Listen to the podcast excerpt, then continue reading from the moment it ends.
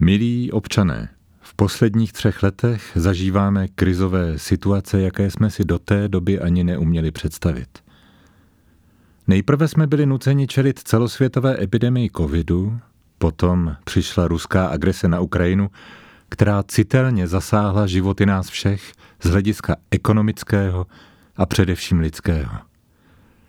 Pro občany naší republiky je opravdu těžké přemýšlet, jak zaplatit složenky za plyn či elektřinu a současně nezůstat lhostejní ke zvěrstvům, která páchá putinovské Rusko jen několik stovek kilometrů od našich hranic.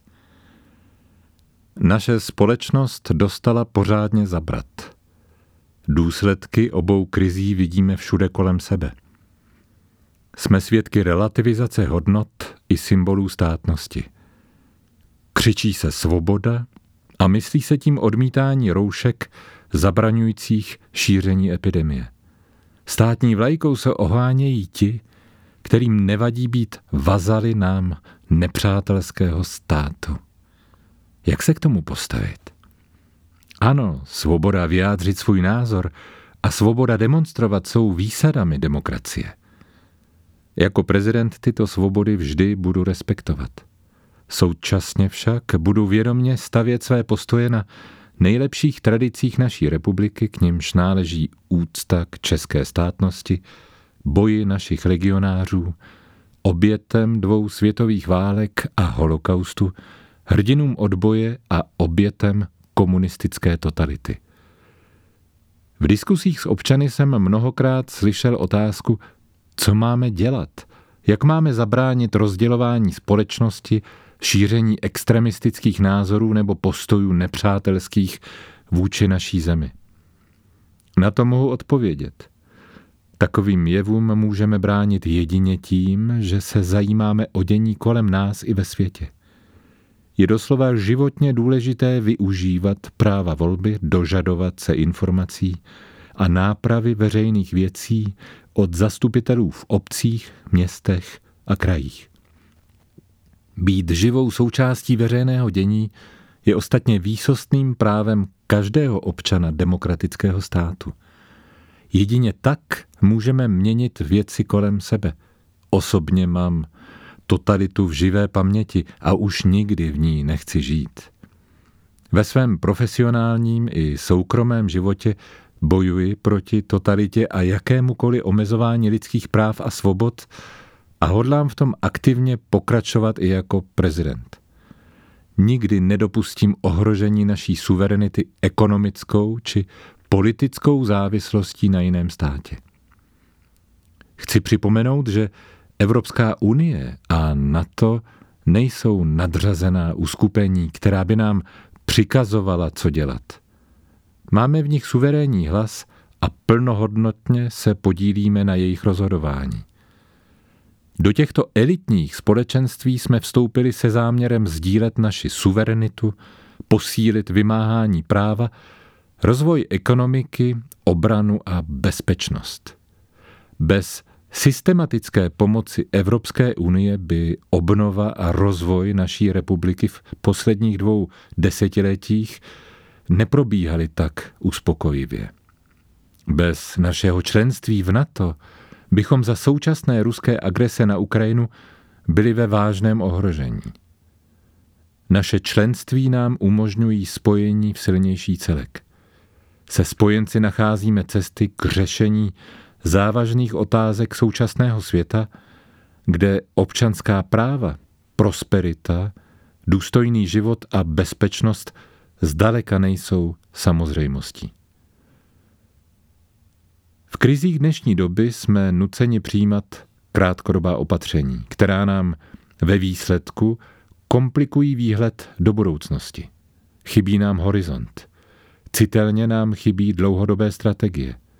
Právě v krizích se ukazuje, že občané a podnikatelé se mnohem víc než kdy jindy potřebují spolehnout na výkonný stát. Musíme se naučit vidět dál, než je měsíc nebo rok, než jedno rozpočtové či volební období. A tady prezident může a musí pomoci.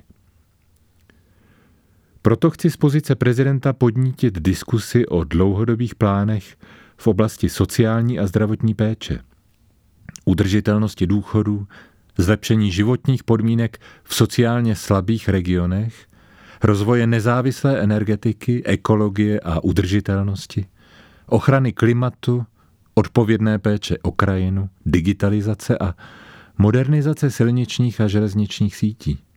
Je potřeba, aby vláda se vší vážností přistoupila k vypracování dlouhodobých plánů rozvoje státu ve všech oblastech s výhledem na 20 či 30 let. Jedině to nám bez větších výkyvů umožní reagovat na krizové situace, jaké dnes prožíváme v oblasti zásobování energií a navíc pod hrozbou evropského válečného konfliktu. Předpokladem toho je důsledně snižovat zadlužení státu, abychom co nejdřív obrátili znepokojivý trend vývoje veřejných financí. Jinak se naše dnešní dluhy promění v daně, které budou muset platit naše děti. A pokud bychom se zadlužili příliš, přijdeme o suverenitu, protože o nás budou rozhodovat ti, kdo nám dnes půjčili. Naše republika nesmí jen pomyslně dobíhat ujíždějící vlak s novými výzvami. Musíme tento vlak začít řídit, a to s velkým respektem k budoucím generacím. Začneme-li vážně promýšlet budoucnost, i naše veřejné debaty dostanou zřetelný směr. Do budoucnosti nejdeme s prázdnýma rukama. Můžeme se opřít o tradice naší republiky, o odkaz statečnosti a odvahy našich předků, z nichž mnozí neváhali položit život za svou vlast. Tradice představuje kořeny, ze kterých vyrostla naše demokracie. Je na nás, abychom je rozvíjeli v úctě k naší státnosti, v budování bezpečnosti a obrany, v pomoci slabým a utlačovaným. V těchto důležitých úkolech je role prezidenta jako vůdčí osobnosti státu naprosto nezastupitelná. Přeji si, aby Česká republika byla hrdou a respektovanou demokratickou zemí. Jejíž prezident spolu s vládou a parlamentem dokáže mluvit jedním hlasem.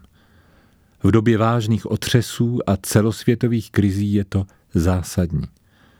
Tak můžeme být silným, spolehlivým a respektovaným státem, spojencem připraveným vnášet do evropské politiky nové impulzy a nové možnosti spolupráce.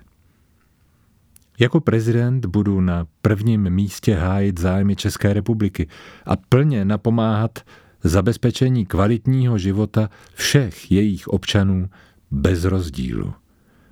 Na závěr chci poděkovat všem poslankyním, poslancům, senátorkám a senátorům, kteří mi svými podpisy umožnili kandidovat.